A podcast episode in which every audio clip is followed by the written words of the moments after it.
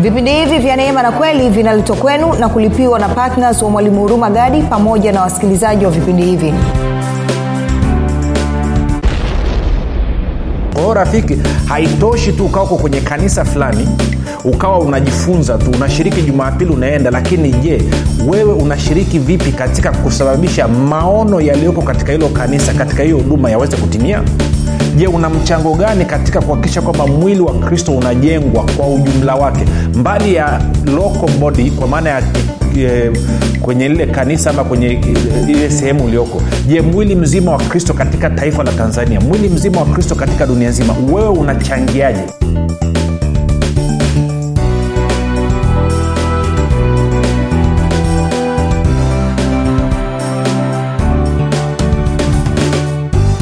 popote pale ulipo rafiki nakukaribisha katika mafundisho ya neema na kweli. Jina langu naitwa huruma gadi. Ninafuraha kwamba umeweza kuungana nami kwa mara nyingine tena ili kuweza kusikia kile ambacho bwana yesu ametuandalia siku ya leo.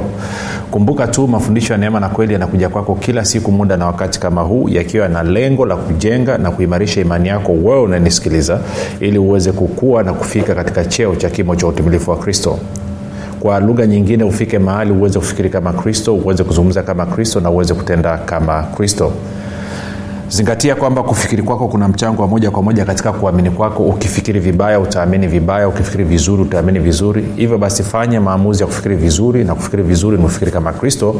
Na ili uweze kufikiri kama kristo huna budi kuwa mwanafunzi wa kristo. Na mwanafunzi wa kristo anajifunza mafundisho ya neema na kweli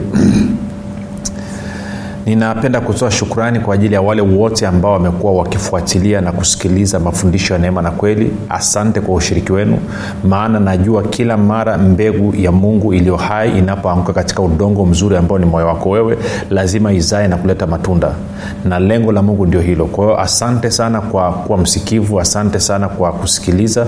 Lakini zaidi ya yote pia nakushukuru kwa ajili ya kuhamasisha wengine wasikilize vipindi na mafundisho ya neema na kweli.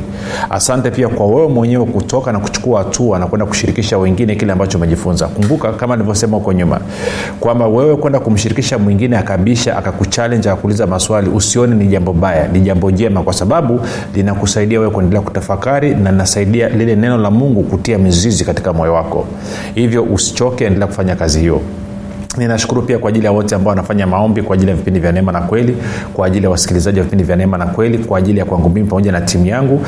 Na nikisema kwa ajili yangu mimi pamoja na timu yangu timu yangu ni pamoja na radio station hii ambayo tunaitumia kufikia wewe kwa injili nashukuru pia kwa ajili ya wale wote ambao wamekwisha kufanya maamuzi ya kuwa partners wa vipindi vya neema na kweli kwamba wanachangia kila mwezi ili kuhakikisha kwamba mafundisho injili kwa njia ya redio inakwenda. Na nashukuru sana na ni katika mtizamo huo basi ninakuletea somo ambalo tutaenda nalo kwa takriban sasa litakuwa muda wa siku kumi na mbili ambalo tutazungumza kwa kina kitu kinaitwa nguvu ya maono na partnership. Nguvu ya maono na partnership. Na tulianza hapo jana kwa hiyo leo nataka nisogeze pia kidogo tuendelee kuangalia. Na tunapozungumzia nguvu ya maono eh, yale ambayo tutayazungumza una uwezo wa kuyachukua na kuya kuyafanya yakawa ya kwako kwa maana ya kwamba sio lazima huo umeunga ma, mkono maono ya mtu mwingine ama ya, ya sehemu fulani lakini pia unaweza ukawa na maono ya kwako mwenyewe. Kwao navyoleta hoja hii inaileta katika namna ambayo moja kwa yule mtu anataka kuwa na maono yake binafsi kuhusu kumtumikia mungu iweze kumsaidia. Lakini mbili kwa yule ambaye anasema ah, mimi nataka kushiriki kusapoti maono mahali pengine. Kama kuna mtumishi amepewa maono basi nataka kusapoti nayo. Kwa hiyo inakuja katika sura mbili. Eidha wewe mwenyewe uweze kutumia ama uunge mkono maono mengine ili kazi iweze kwenda lakini zaidi ya yote tunazungumzia swala la partnership pia. Kwa hiyo eh, kuna mambo mengi tutajifunza lakini nianze na sentensi ile niliyoanza jana kwamba mtumishi mmoja miaka mingi iliyopita alisema na nimejaribu kutafsiriwa kwenye lugha ya kiingereza kuleta kwenye lugha ya kiswahili. Alisema hivi um, kama unataka kubarikiwa na kustawi katika kiwango cha kushangaza tafuta huduma inayofanya kazi nzuri ya kuhubiri injili injili ya ufalme injili ya kristo na hiyo huduma iwe ina maono makubwa alafu wewe ufanye nini? Uamue kuwa patna wa hiyo huduma kwa maana ingine uamue kuunga mkono maono ya hiyo huduma. Uamue kuwa patna kuwa sehemu ya hiyo huduma sehemu ya hayo maono. Sehemu ya kushiriki ama uwe mshiriki, mshiriki katika kuhakikisha kwamba hayo maono ambayo yamewekwa katika hiyo huduma ama katika huyo mtu kwamba unashiriki kuhakikisha kwamba yanatimia. Kwa hiyo anasema ukifanya hivyo basi hakika utabarikiwa na kustawi katika kiwango cha kushangaza. Sasa ni sentensi nimekupa na hamna mstari wa biblia unasema hivyo. Lakini nitakuletea mistari mbalimbali ambayo itaanza kukuonyesha na kupanua kutoka kwenye hili wazo. Kwa nini tunafanya namna hii? Ama kwa nini nimeamua kuja na somo wakati huu? Ni kwa sababu kazi tulionayo mbele yetu ni kubwa kazi ya kuhubiri injili ni kubwa. Kumbuka bwana yesu amesema kwamba mwisho hautakuja mwisho haufiki mpaka injili ya ufalme wa mungu imehubiriwa kuwa ushuhuda ehe, kwa mataifa yote. Hebu tuende kwenye, kwenye, kwenye matayo matayo mlango wa 24 matayo mlango wa 24 alafu tutaangalia mstari ule wa 14 matayo 24 mstari ule wa 14 manake walimuuliza bwana yesu e, nini dalili ama ishara ya mwisho? Angalia msara wa anasema tena habari njema ya ufalme itahubiriwa katika ulimwengu wote kuwa ushuhuda kwa mataifa yote. Hapo ndipo ule mwisho utakapokuja. Kwa anasema mwisho hauji mpaka injili ya ufalme wa mungu imehubiriwa kwa mataifa yote kuwa ushuhuda. Na naweza kuchallenge rafiki watu hawajasikia injili ya ufalme wa mungu bado watu hawajasikia habari njema bado. Nakumbuka pia kigezo kingine anasema kwamba adui wa mwisho atakayebatilishwa ni mauti. Kwa hiyo yesu sharti atawale bwana yesu amiliki na kutawala mpaka adui wa mwisho ambaye ni mauti atakapowekwa chini ya miguu yake. Na anavyosema mauti ni adui wa mwisho sio kwa maana ya wakati ni maana ya cheo. Sasa ili tuweze kutimiza agizo hili maanake ni kwamba tunahitaji kushirikiana kama timu tunahitaji kufanya kazi kama timu na ndio maana nimekuja na hili somo ili tuweze kueleweshana nguvu ya maono pamoja na partnership.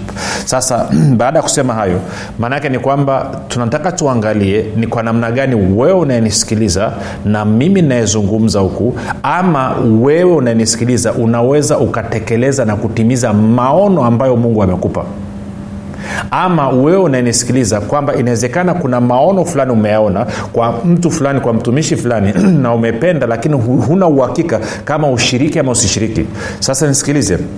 Tuende kwenye, kwenye kwanza kwenye kwenye mithali. Tulisoma mithali 29 mstari wa 18 alafu tutakwenda vizuri. Mithali eh, 29 mstari ule wa 18 mithali 29 mstari wa 18 anasema hivi pasipo maono watu huacha kujizuia. Of course nasoma ile, ile, ile nani mstari wa 18a e, kwenye bibilia ya neno anasema mahali pasipo na ufunuo watu watu eh, ngoja niache biblia habari njema. Biblia habari njema inasema hivi pasipo maono ya kinabii watu hukosa nidhamu. Sasa naomba nisome kwenye lugha ya kiingereza uh, lugha ya king james version. Anasema where there is no vision the people perish. Kwamba pasipo na maono watu wanaangamia. Na, na, na hii ni, ni muhimu sana rafiki kwa sababu gani? Uh, nianze taratibu. Kwa mfano mungu anapokupeleka kwenye huduma fulani kwenye kanisa fulani kwa mfano maanaake ni kwamba anaamini kabisa kwamba wewe una mchango katika kusababisha lile kanisa ama ule mwili wa kristo uweze kukua. Tunakwenda sawasawa rafiki? Kwa hiyo anapokupeleka pale mbali ya kwamba yes utaenda kufundishwa neno mbali ya kwamba utaenda kulelewa kiroho utaenda kusaidiwa mpaka kristo aumbike ndani ya moyo wako na kusaidiwa kufundishwa ili uweze kukua na kufika katika cheo cha kimo cha utimilifu wa kristo. Lakini pia anatarajia kwamba unapokuwa na wewe ushiriki katika kazi ya kuujenga mwili wa kristo. Ndivyo waefeso 4 mstari wa 11 hadi wa 13 unavyosema sasa changamoto tulionayo ni kwamba watu wanakwenda kwenye huduma mbalimbali lakini hawajui hata kwa nini wanaunga mkono hiyo huduma. Hawana sababu yoyote. Wamekwenda tu kwa sababu wanaamini nitakaa hapa kanisani mpaka siku nitakapokufa nitakwenda zangu mbinguni.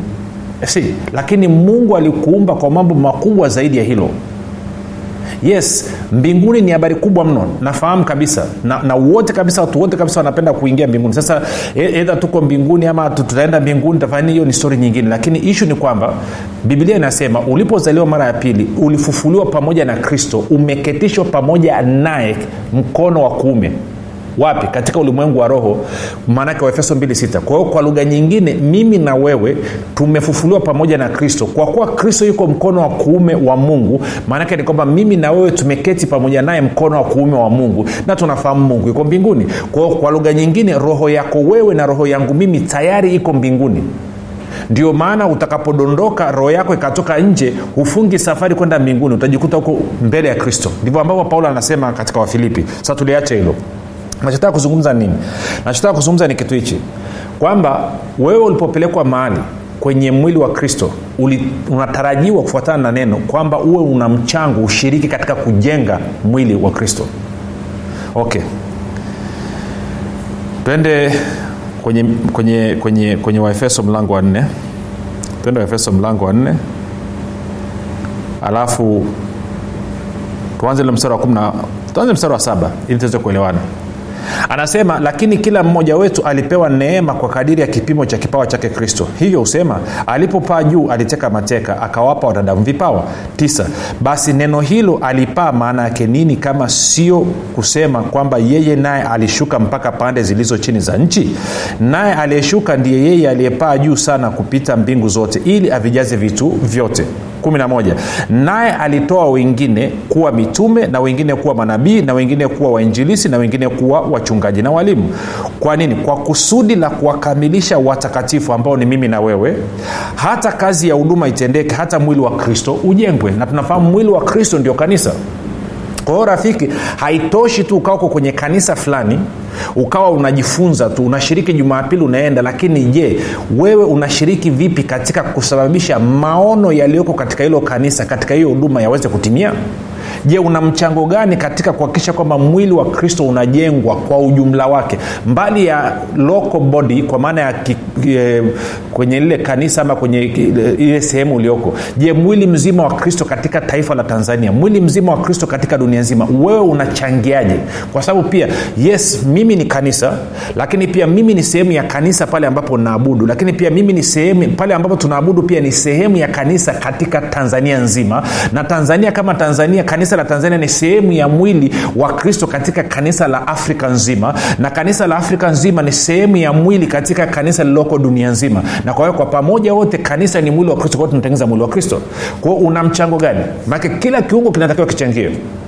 Sijui kawa unanyelea rafiki nachokizungumza sasa tuende tukiwa kwenye efeso hii anasema uh, mstari wa 12 kwa kusudi la kuwakamilisha watakatifu hata kazi ya huduma iweze kutendeka eh, hata mwili wa kristo ujengwe. 13 hata nasi sote tutakapofikia umoja wa imani na kumfahamu sana mwana wa mungu hata kuwa mtu mkamilifu hata kufika kwenye cheo cha kimo cha utimilifu wa kristo ili tusiwe tena watoto wachanga tukitupwa huku na huko na kuchukuliwa na kila upepo wa elimu kwa hila ya watu kwa ujanja tukizifuata njia za udanganyifu. 15 lakini tuishike kweli katika upendo na kukua hata tumfikie yeye katika yote yeye aliyekichwa yani kristo. 16 katika yeye yani kristo mwili wote ukiunganishwa na kushikamanishwa kwa msaada wa kila kiungo kwa kadiri ya utendaji wa kila sehemu moja moja huukuza mwili upate kujijenga wenyewe katika upendo.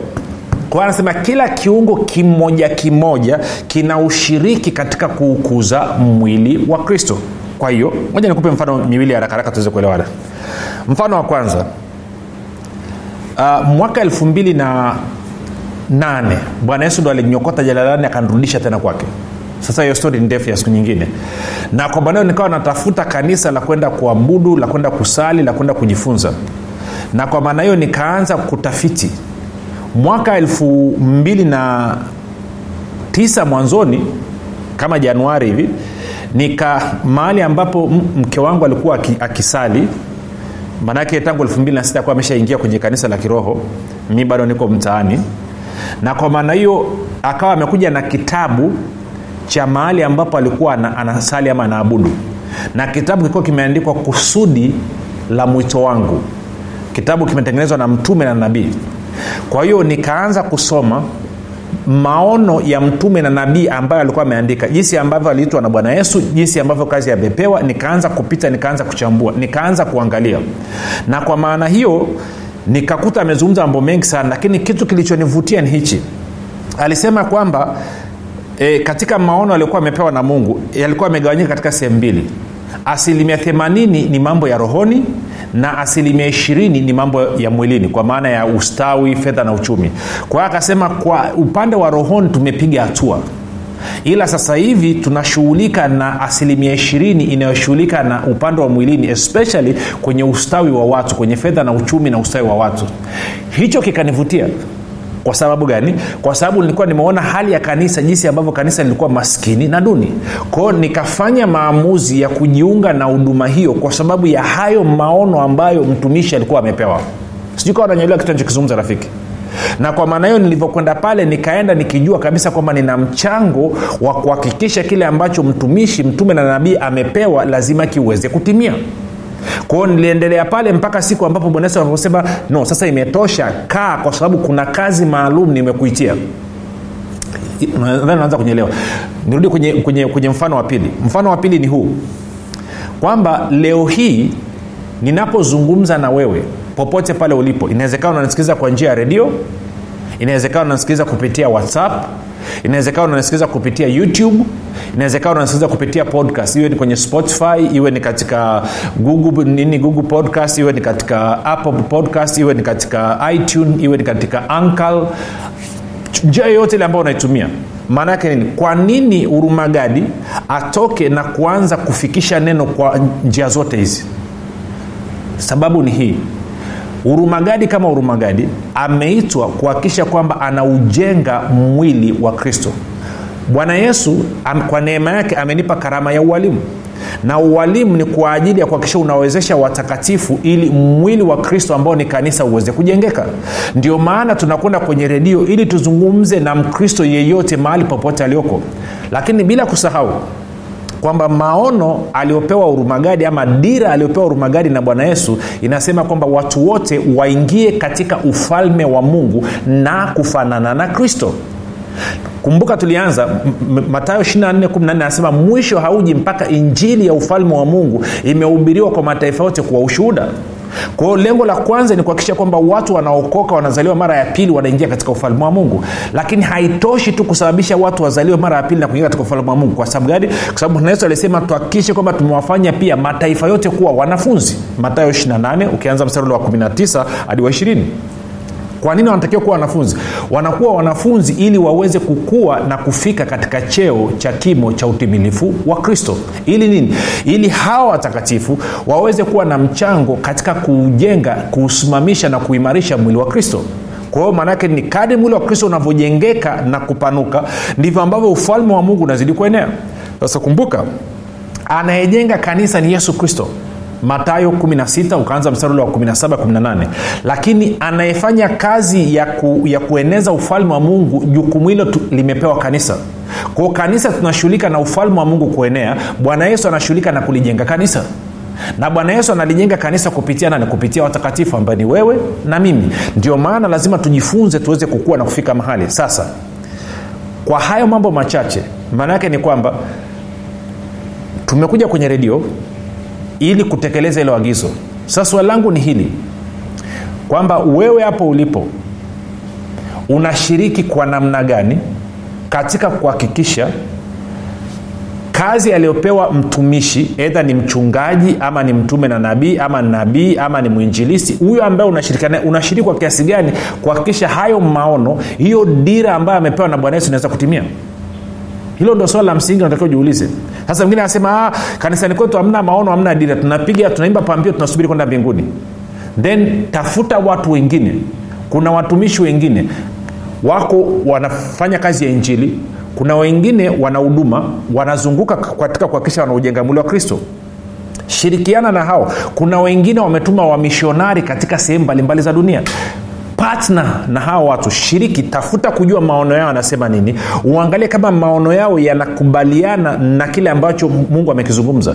Kwa maana ya kwamba yanashiriki katika kuhakikisha injili ya ufalme wa mungu inasambaa ili huyo ushuhuda kwa mataifa yote na kwamba mbili wanashughulika kuhakikisha kuwajenga watakatifu kufanya wanafunzi waweze kukua na kufika katika cheo cha kimo cha utimilifu wa kristo. Hivyo ndo vigezo viwili navyotakiwa kuvitumia.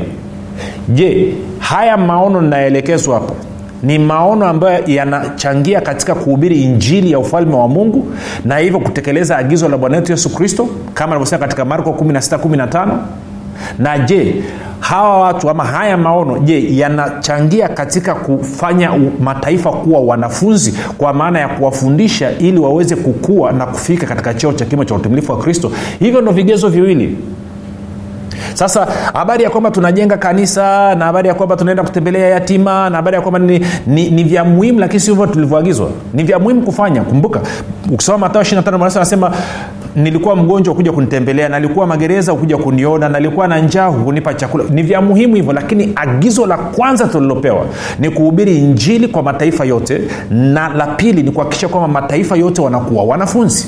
Sasa unatakiwa ujiulize hii huduma ambayo nipo na shiriki je wanafanya hizo kazi mbili na kama wanafanya hizo kazi mbili unatakiwa ushiriki uanze kusapoti maono yaliyoko katika huduma hiyo. Maana kama wewe mwenyewe huna maono yoyote ambayo unayaunga mkono biblia inasema kwamba watu wanaangamia pasipokuwa na maono watu wanaangamia. Kama hauna maono lazima uangamie. Maanake ni kwamba hauna dira katika maisha yako. Sasa inawezekana una dira katika mambo ya mwilini lakini je una dira katika safari yako ya kiroho? Je una dira katika ambacho kristo amekuitia na kama una dira una maono unachukua hatua gani kuhakikisha hayo maono yanatimia? Kama hauna maono kwa nini basi usifanye maamuzi ya kuunga maono ya kama kuna mtu amepewa maono ama kuna huduma imepewa maono? Kwani usichukua hatua na kuunga mkono maono yaliyoko hapo? Na unapozungumzia unapo kuchukua hatua na kuunga mkono nazungumzia wewe ujitoe kwa namna tatu mmoja ujitoe kwa kufanya nini? Kwa kuhakikisha kwamba na wewe unashiriki kuhubiri injili ya ufalme wa mungu na kufanya watu kuwa wanafunzi kwa vitendo. Kwa maana ya kuwashirikisha kile ambacho umekisikia kwa kuwahamasisha watu wafuatilie mafundisho katika hiyo huduma lakini mbili uhakikishe kwamba unashiriki katika maombi. Lazima ushiriki katika maombi. Na tatu uhakikishe kwamba unatumia fedha zako na uchumi wako kuhakikisha kwamba hayo maono ya kiungu ambayo umeamua kuyaunga mkono yanatimia kwa sababu gani? Kwa sababu anayesu anasema hazina ya mtu ilipo ndipo na moyo wake ulipo. Kwao huwezi ukasema kwamba unaunga ma- maono ya huyo mtu ama ya hiyo sehemu alafu ha, moyo wako haupo. Na namna pekee ambayo bwana yesu anazungumzia kupeleka moyo wako katika eneo hilo ni kwa fedha yako kwamba hazina ya mtu ilipo ndipo na fedha yake ilipo. Kwao huwezi ukaniambia mwalimu tuko pamoja sana pamoja sana alafu husapoti kupeleka injili kwa njia ya redio. Hapo hatuko pamoja my friend sijui kama naelewa si kama tuko pamoja sana maweka sema mwalimu nashiriki. Kwamba kiu yangu ni kama kiu ya kwako. Umeamua kujitoa ili watanzania waweze kusikia injili ya neema na kweli waweze kusikia injili ya kristo waweze kujifunza kuhusu kristo waweze kumjua kristo kwa kina na wao waweze kukua waweze kuwa majianti wa kiroho. Kwao mimi mwalimu nimeamua kukuunga mkono. Ukiwa na maombi yoyote mwalimu nishirikishe ukiwa unahitaji mahali kwenda kupeleka injili mwalimu nishirikishe. Ukiwa unahitaji support financial najitoa kila mwezi natoa kiasi ndivyo ndivyo nafanya ndio nazungumzia nguvu ya maono na partnership. Sasa tutaelezea baadaye. Kwa mfano inawezekana labda unanisikiliza. Huko bwana yesu alisema hivi kwa mfano kwenye luka na kwenye matayo akasema mji yoyote mkienda tafuteni mtu mmoja mwaminifu mkae katika nyumba hiyo alafu mhubiri njili ya ufalme wa mungu. Kwa hiyo inawezekana wewe ukaamua ukasema okay mimi nataka meseji ije lese kigoma mimi niko kigoma. Mimi ni mwenyeji wa kigoma. Then uchukue hatua useme mwalimu lini unakuja kigoma? Forget about pesa kwanza. Kwamba unyeleze kwamba kigoma pakoje si useme mwalimu niko hapa kigoma tuko kama watu kumi hapa tunataka hii injili ingie hapa. Kwao tuanze kuweka mipango. Kwao hata kama nitakuja pamoja na kwamba nafikia kwenye hoteli ama nafikia kwenye loji ya wageni lakini najua ninaye mwenyeji ambaye anaweza akanisaidia ni wapi nitapata ukumbi wapi nitaweza kukodisha vyombo wapi nitaweza kuweka matangazo na kadhalika na kadhalika. Kama sina mwenyeji nikiingia kigoma itakuwa ni vigumu sana. Hivyo hivyo ingeweza ikawa mtwara hivyo hivyo ingeweza ikawa simiu ingeweza ikawa shinyanga. Kwa hiyo ukisema unaunga mkono mafundisho ya neema na kweli je unachukua hatua gani kuhakikisha kwamba hiyo meseji inafika huko ilipo? Wewe ulipo. Kwao unanyelewa rafiki nazungumza kwao hakikisha.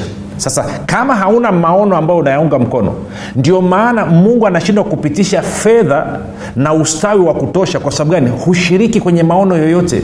Maanake ni kwamba wewe ukilala na kuamka huwazi kitu kingine chochote zaidi ya kujiwaza wewe. Kumbuka dhambi iliyowatesa adamu na eva bustani ya eden ni, ni ya ubinafsi selfishness ndicho kilichofanya wakaondolewa bustani ya eden. Walikuwa wamepewa kazi ya kuhakikisha baraka ya bwana inasambaa dunia nzima na wakiwa chini wakiunga mkono maono ya mungu. Lakini wao hawakutaka kuunga mkono maono ya mungu wakaamua kuunga mkono maono yao wenyewe. Kwa hiyo wakakataa wakasema tule matunda ya mti wa ujuzi wa mema na mabaya. Tukila tutakuwa kama mungu. Kwa tutajitegemea hatutakuwa na sababu ya kuwa chini ya mtu. Kwa hicho kiburi cha uzima na ubinafsi ukawasababisha wakaingia kwenye laana wakaingia kwenye mauti na hivyo wakatolewa katika bustani ya eden. Sasa mimi na wewe tuna swali hilo tunatakiwa tujiulize leo hii. Je tunaunga mkono maono ya yesu ama tunaunga mkono maono yetu wenyewe? Je tukilala tukiamka tunawaza kile ambacho bwana yesu ametuagiza ama tunawaza maisha yetu wenyewe na familia yetu? Tuko sawasawa rafiki sasa itaendelea kukaa vizuri tunavyoenda huko mbele. Moja nifanye maombi kwa ajili ya wale ambao wangependa kumpokea yesu kristo kwa bwana mokozi wa maisha yao ili waweze kuwa partners wa ufalme wa mungu. Fanya maombi yafuatayo. Sema mungu wa mbinguni nimesikia habari njema. Naamini kuwa yesu kristo ni mwanao kwamba alikufa msalabani ili mimi niokoke. Dhambi zangu zote ziweze kuondolewa. Kisha akafufuka ili mimi niwe mwenye haki. Bwana yesu nakukaribisha katika maisha yangu. Uwe bwana na mwokozi mponyaji mstawishaji mwezeshaji mpaji na mlinzi wa maisha yangu. Asante kwa maana mimi sasa ni mwana wa mungu. Rafika wamefanya maombi mafupi ongera na kukabidhi mikononi mwa yesu kristo na kwa roho mtakatifu utakuwa salama mpaka siku ile ya ushindi. Basi mpaka hapa tumefika mwisho. Jina langu naitwa hurumagadi na yesu ni kristo na mungu.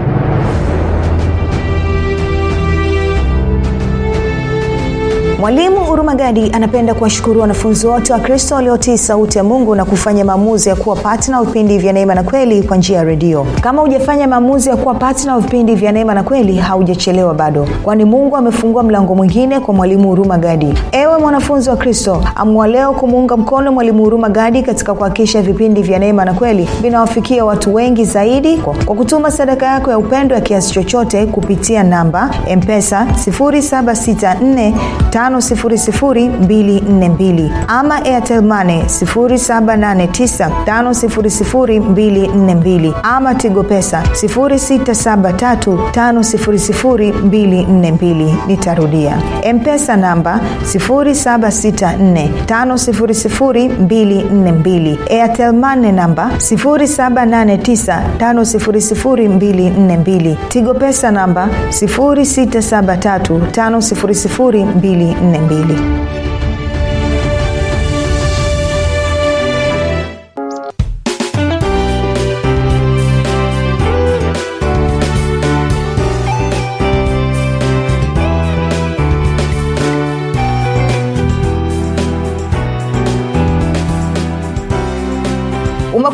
Ukisikiliza kipindi cha neema na kweli kutoka kwa mwalimu huruma gadi. Usiache kumfolo katika facebook instagram na twitter kwa jina la mwalimu huruma gadi. Pamoja na kusubscribe katika youtube channel ya mwalimu huruma gadi kwa mafundisho zaidi. Kwa maswali ama maombezi tupigie simu namba 7645242 au 6735242